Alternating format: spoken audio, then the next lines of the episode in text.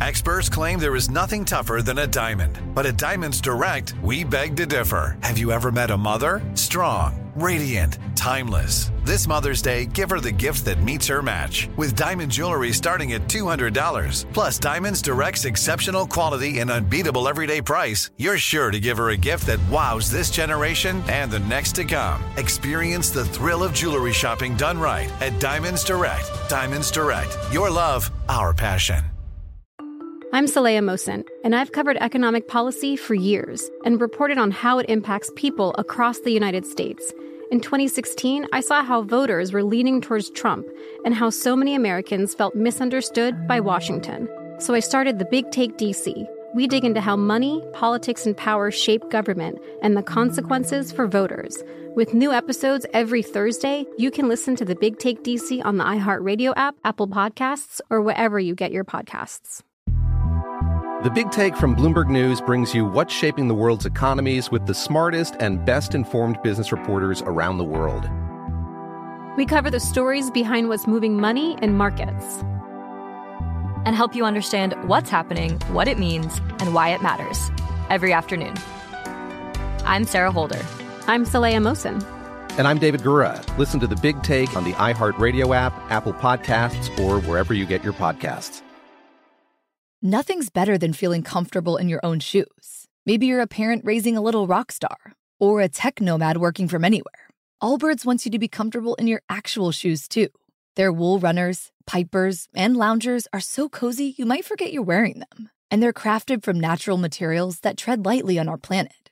So get comfortable in your shoes. Get to know the wool runners, pipers, and loungers at allbirds.com. That's A L L B I R D S.com.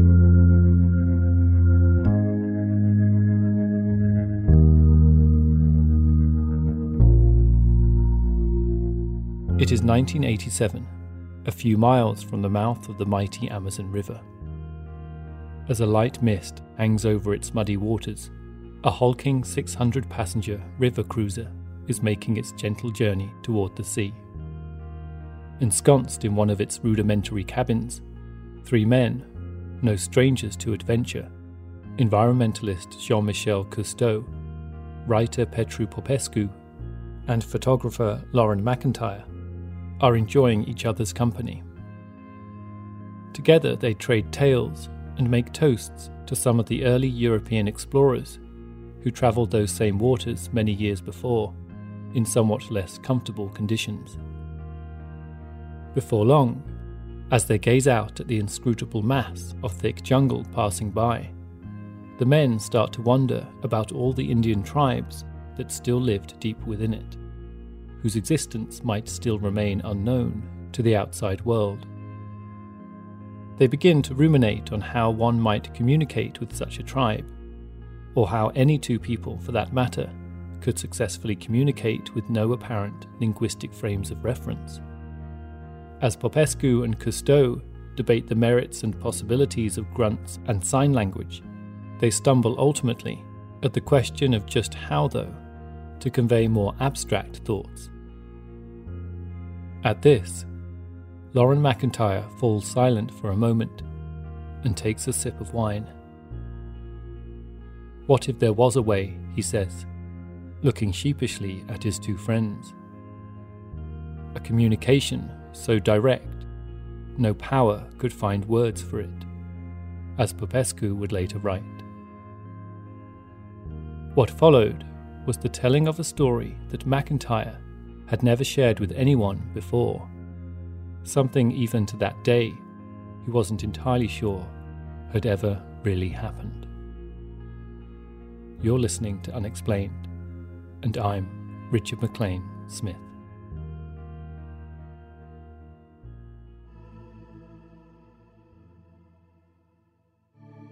The plane banked suddenly to the right, following the path of the river, as the pilot Mercier kept his eye out for a good spot to land.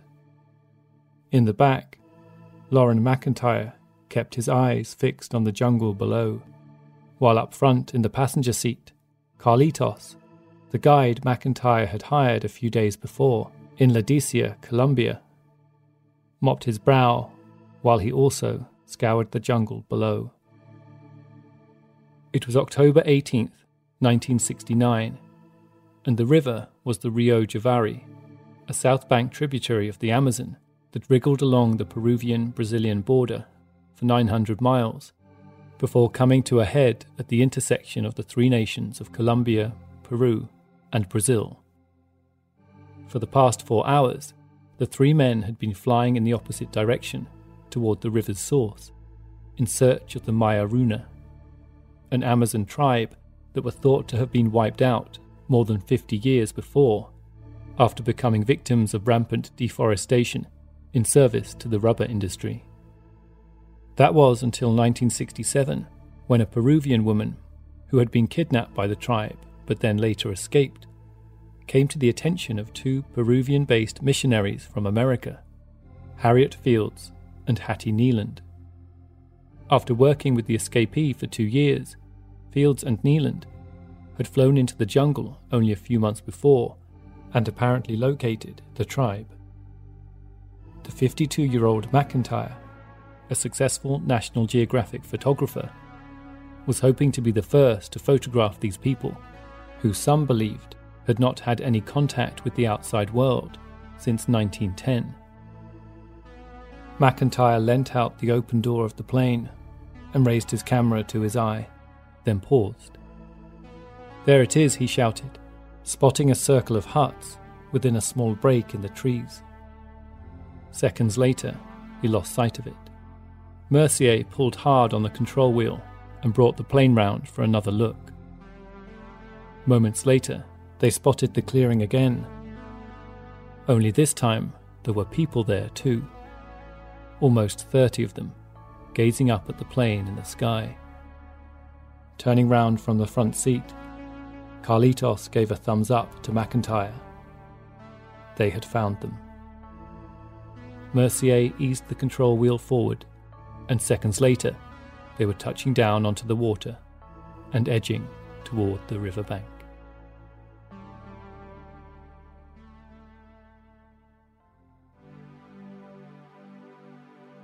McIntyre leapt ashore, and together with Carlitos, began unloading the six rubberized sacks, stuffed full of equipment and survival gear, as well as a number of small gifts that the photographer hoped to use for mediation with the Maya Mayoruna.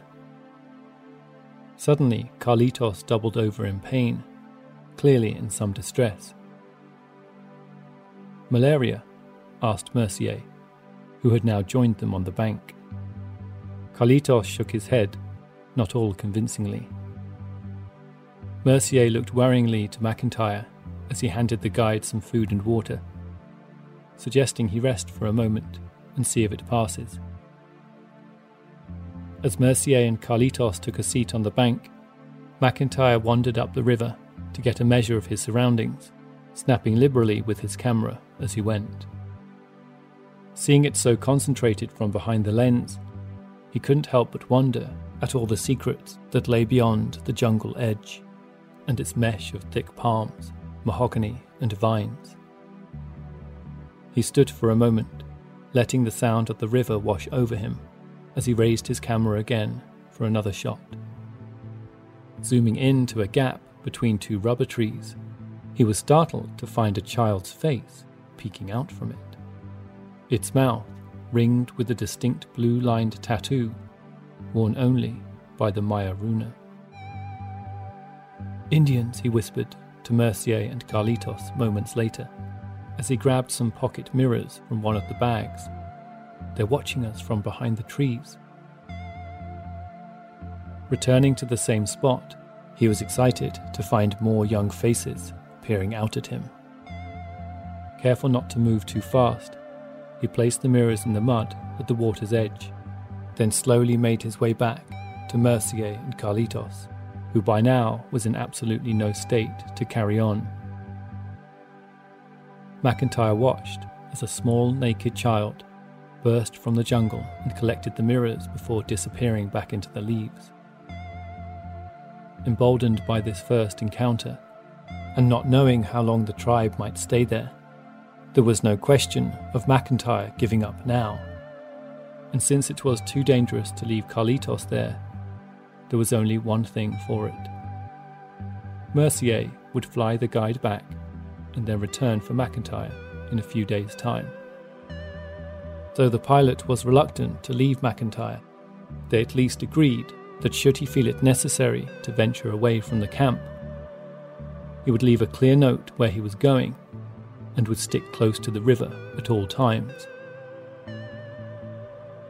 Minutes later, McIntyre watched as the light Cessna aircraft lifted up from the water and disappeared into the clouds. He was now entirely alone.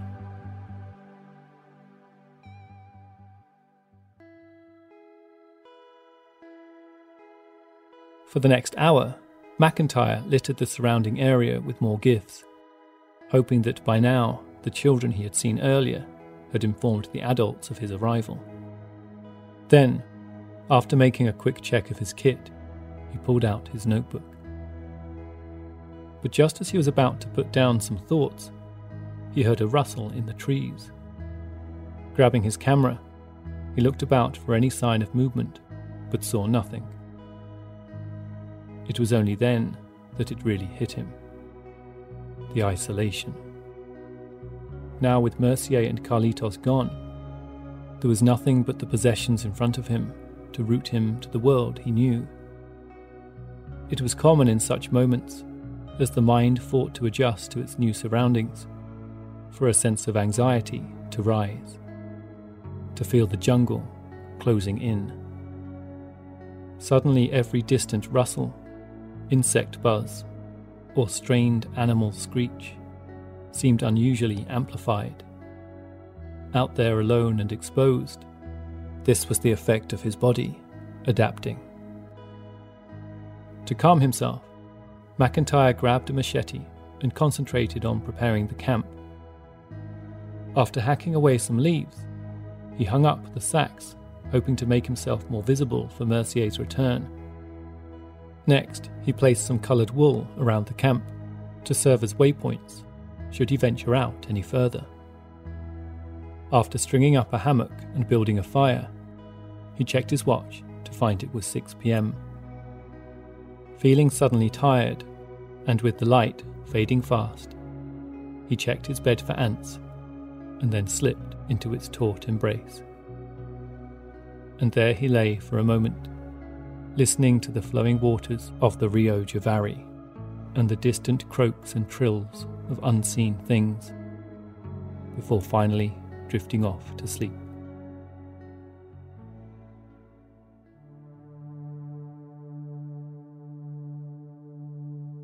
At daybreak, McIntyre was startled awake by movement above his head, soon realizing he was staring up at the long and languid torso of a three toed sloth. Not wanting to waste any time, he took down his hammock and quickly washed himself in the river. Then, after a quick meal of campfire porridge, packed a small bag of gifts, placed the camera around his neck, and stepped into the jungle. Before long, having just noticed that some of the wool he had left out earlier was missing, he felt the hairs on the back of his neck stand up. Glancing up, he saw standing directly in front of him a man, roughly five foot tall, with shiny black hair, wearing nothing but a small sheath of fabric covering his penis. Inked around his mouth was that same distinctive tattoo he had seen on the children the day before.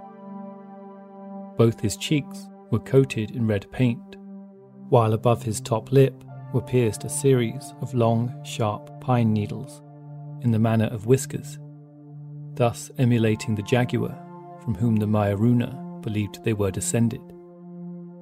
These piercings had also earned them the nickname the Cat People. Slung over his shoulder was a dead howler monkey. The man stood completely still. Knowing the Mayoruna to be fiercely defensive of their territory, while also rumoured to be cannibals.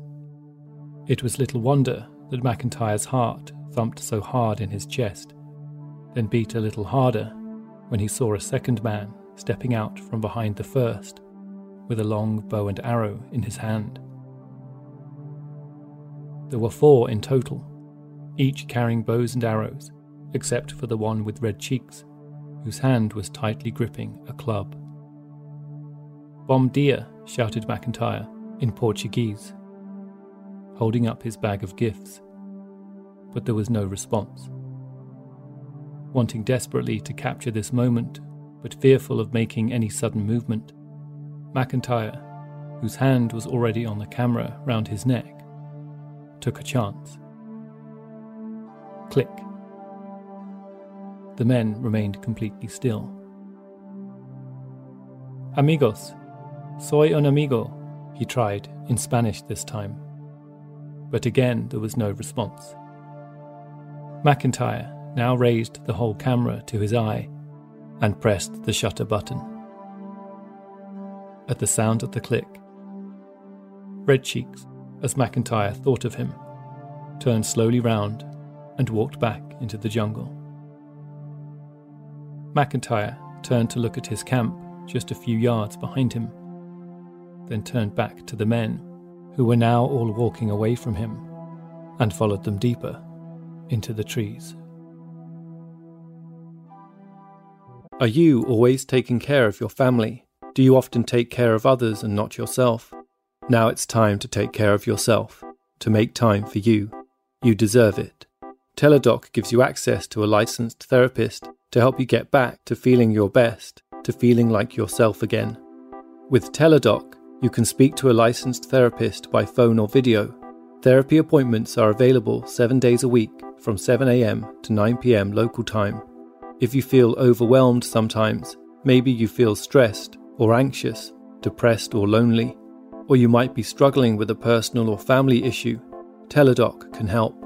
Teladoc is committed to facilitating great therapeutic matches, so they make it easy to change counsellors if needed, for free. Teladoc Therapy is available through most insurance or employers. Download the app or visit teladoc.com forward slash unexplained podcast today to get started. That's T E L A D O C dot com slash unexplained podcast.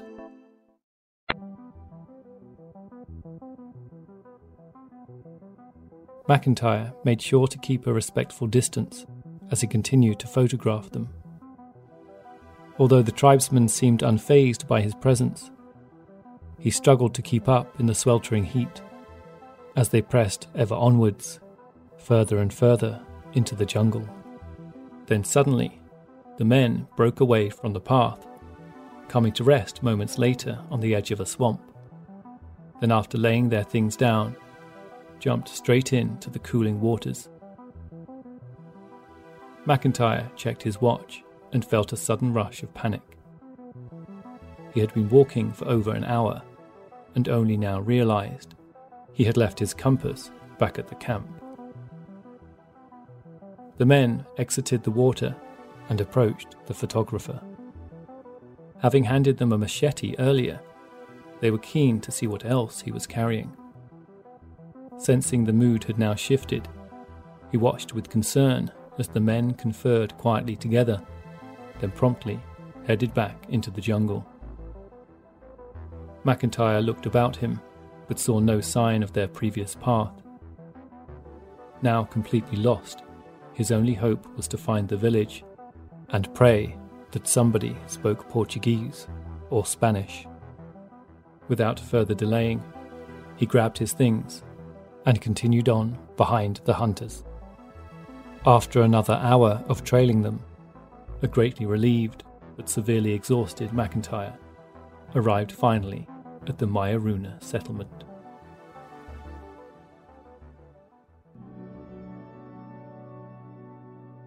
The camp was centered around the felled trunk of a large sumauma tree.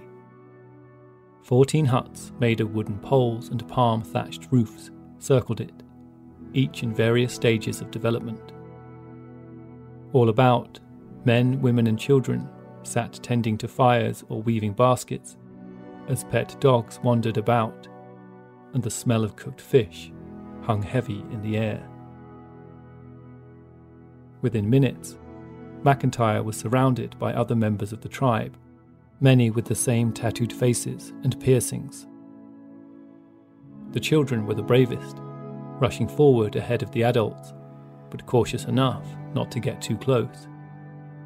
McIntyre recognized one of them from the day before, holding a mirror in their hand. Looking at them now gathered in front of him, he couldn't help but noticing that, although some of them looked lithe and powerfully built, it was clear that they were also starving. Then, looking again at the hurriedly constructed huts, he was gripped once more with panic. If this village had only recently been constructed, it wasn't the one they had seen from the air.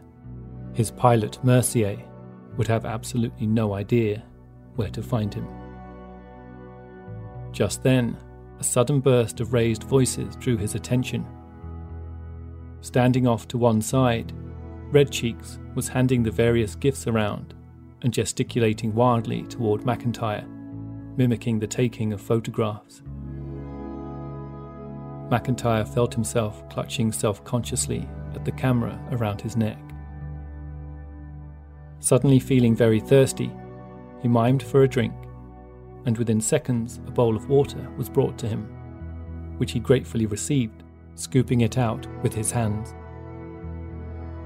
After conferring for a moment with the hunters, a man wearing a hat of leaves, who McIntyre took to be a shaman, hurried over to him and ushered him along the length of the fallen tree toward a hut stationed at the very tip of it, outside of which sat a much older man, somehow unlike all the rest, and wearing a grand crown of egret feathers.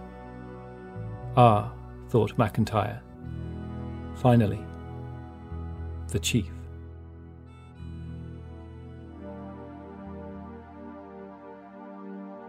The chief, who was busy constructing arrows from a small pile of materials on the ground next to him, regarded McIntyre coolly as he was brought toward him. Looking at his legs, McIntyre couldn't help noticing that they were covered in a series of large white warts that reminded him of barnacles. The chief listened patiently as Red Cheeks went over again how he had found McIntyre's camp. Once he had finished, the old man smiled, revealing a mouthful of blackened teeth. Relieved, McIntyre smiled back. Bom dia, he said hopefully. But once again, there was no sign of recognition. Exasperated, McIntyre grabbed an arrow and drew a map of the river on the ground, shouting Javari repeatedly but getting only bemused looks in response. Then a sudden commotion drew their attention, as eight more hunters carrying dead monkeys and peccaries appeared from out of the jungle. As the hunters were welcomed back into the village, the women rose to collect the game. One young girl approached a howler monkey that lay completely still, bleeding profusely from its head. When she grabbed its leg, however, it instantly came alive and tried desperately to get away. In one movement, she swung it in a circle, crashing its head against the ground, sending blood bursting out of its nose. It twitched momentarily, then was stilled again. As the rest of the village went about their business, paying him little heed, McIntyre tried to forget his predicament for a moment then, remembering why he had come all this way in the first place, he raised his camera to his face and snapped a photo.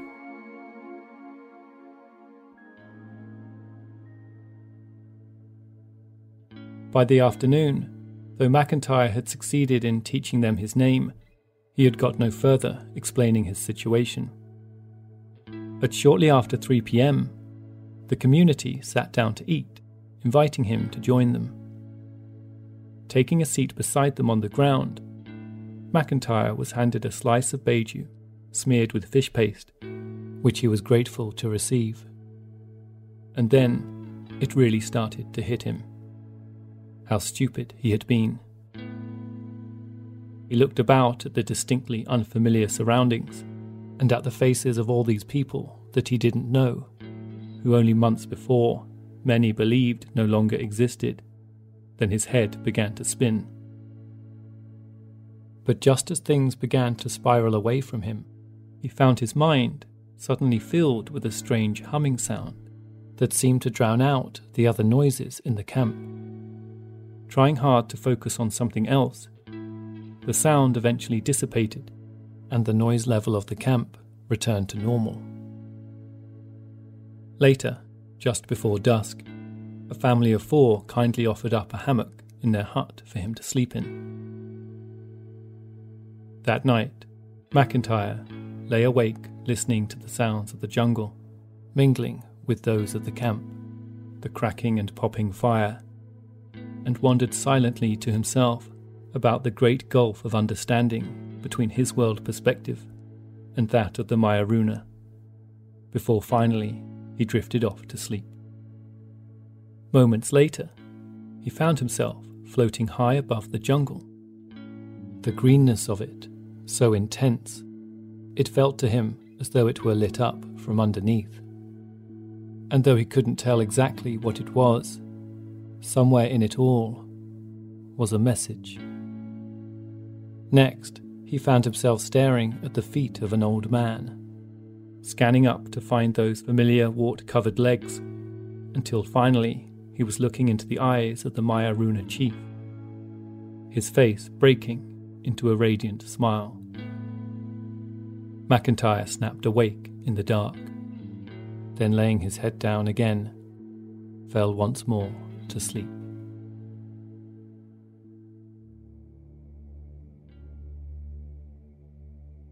At first light the following morning, McIntyre was shaken awake by one of the shaman. Sensing urgency, he gathered his things and wandered into the middle of the village to find the place engulfed in a flurry of activity. Baskets were being filled and placed on heads, babies strapped to backs, and the pets corralled. Spinning round, he was just in time to catch one of the men taking a club to the central post of the hut he had just been sleeping in and knocking it down with one blow. They were moving camp, he realized. They must be running from something. Having been reassured by the sight of the chief, his relief was to be short lived when moments later, the villagers, having gathered everything they needed, formed a straight line and proceeded to head directly into the jungle. Once again, McIntyre had no choice but to follow them. Thirty minutes or so later, they reached a muddy stream. Now, McIntyre had a choice to stay with the tribe or take a chance following the stream back to the Rio Javari. He looked downstream and thought for a moment. If he struck out now, only to sprain an ankle, or get bitten by something poisonous, he would likely not live to tell the tale. He looked up to the back of the line of Mayoruna as they were just about to disappear into the foliage, and ran off to catch them up with barely a crack in the canopy above. Without his watch, it would be impossible to tell what time of day it was. As those at the front continued hacking a path for the rest to walk through, finally they reached a small clearing.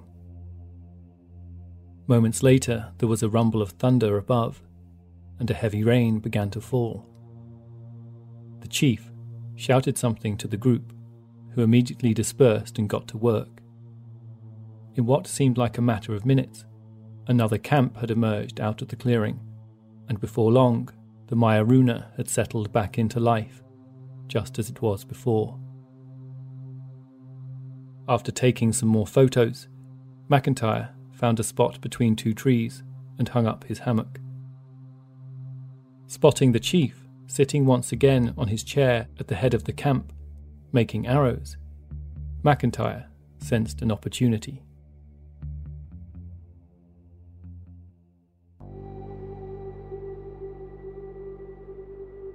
Taking a seat at the man's feet, he grabbed three strands of palm from the pile next to him and began to weave a belt, something he had learnt to do from his time spent in the Navy.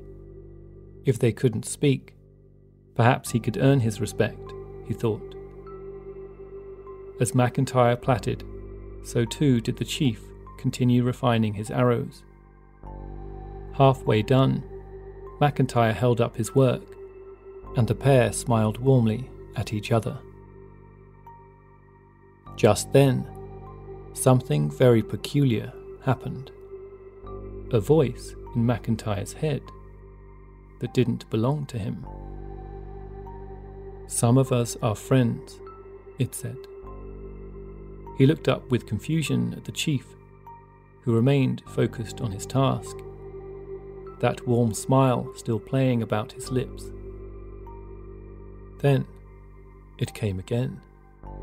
Some of us are friends. After everything that had happened, he was finally losing it, he thought. After all, what else could explain what was going on? But then, McIntyre decided to try something. Clearing his mind of all other thoughts, he concentrated solely on trying to communicate that he too was a friend. You can trust me, he repeated, over and over in his mind. Moments later, something else popped into his head. I know, came the reply. McIntyre looked up aghast at the chief, who smiled back with his wide, toothless grin.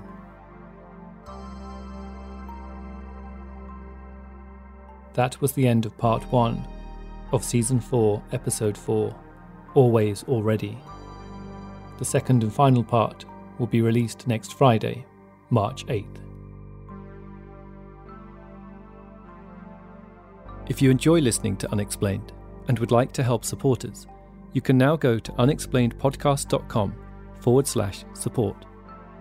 All donations, no matter how large or small, are massively appreciated. All elements of Unexplained are produced by me, Richard MacLean Smith. Please subscribe and rate the show on iTunes, and feel free to get in touch with any thoughts or ideas regarding the stories you've heard on the show. Perhaps you have an explanation of your own you'd like to share. You can reach us online at unexplainedpodcast.com or Twitter at unexplainedpod and Facebook at facebook.com forward slash unexplained.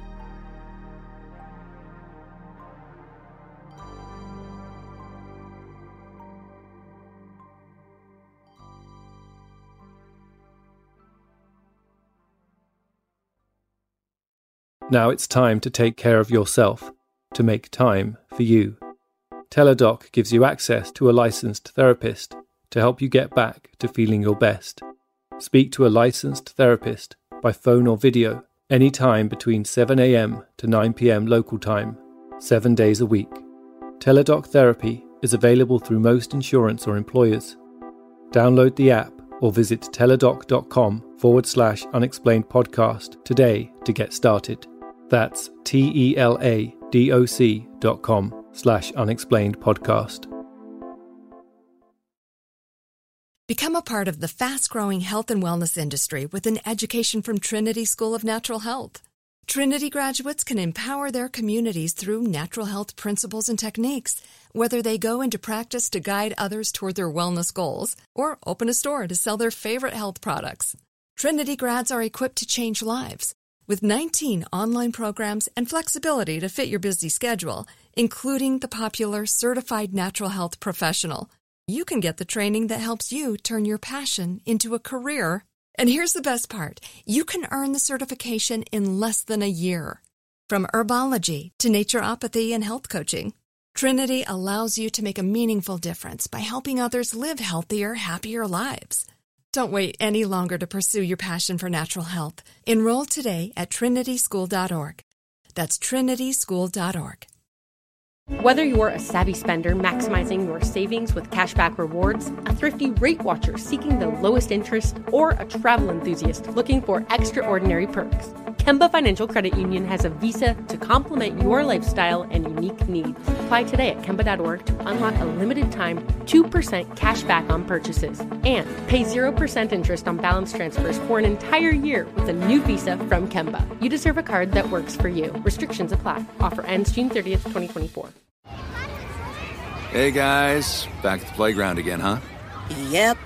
You know what this playground could use? A wine country. Heck yeah, and some waves so we could go surfing. Oh, ah, love that. A redwood forest would be cool.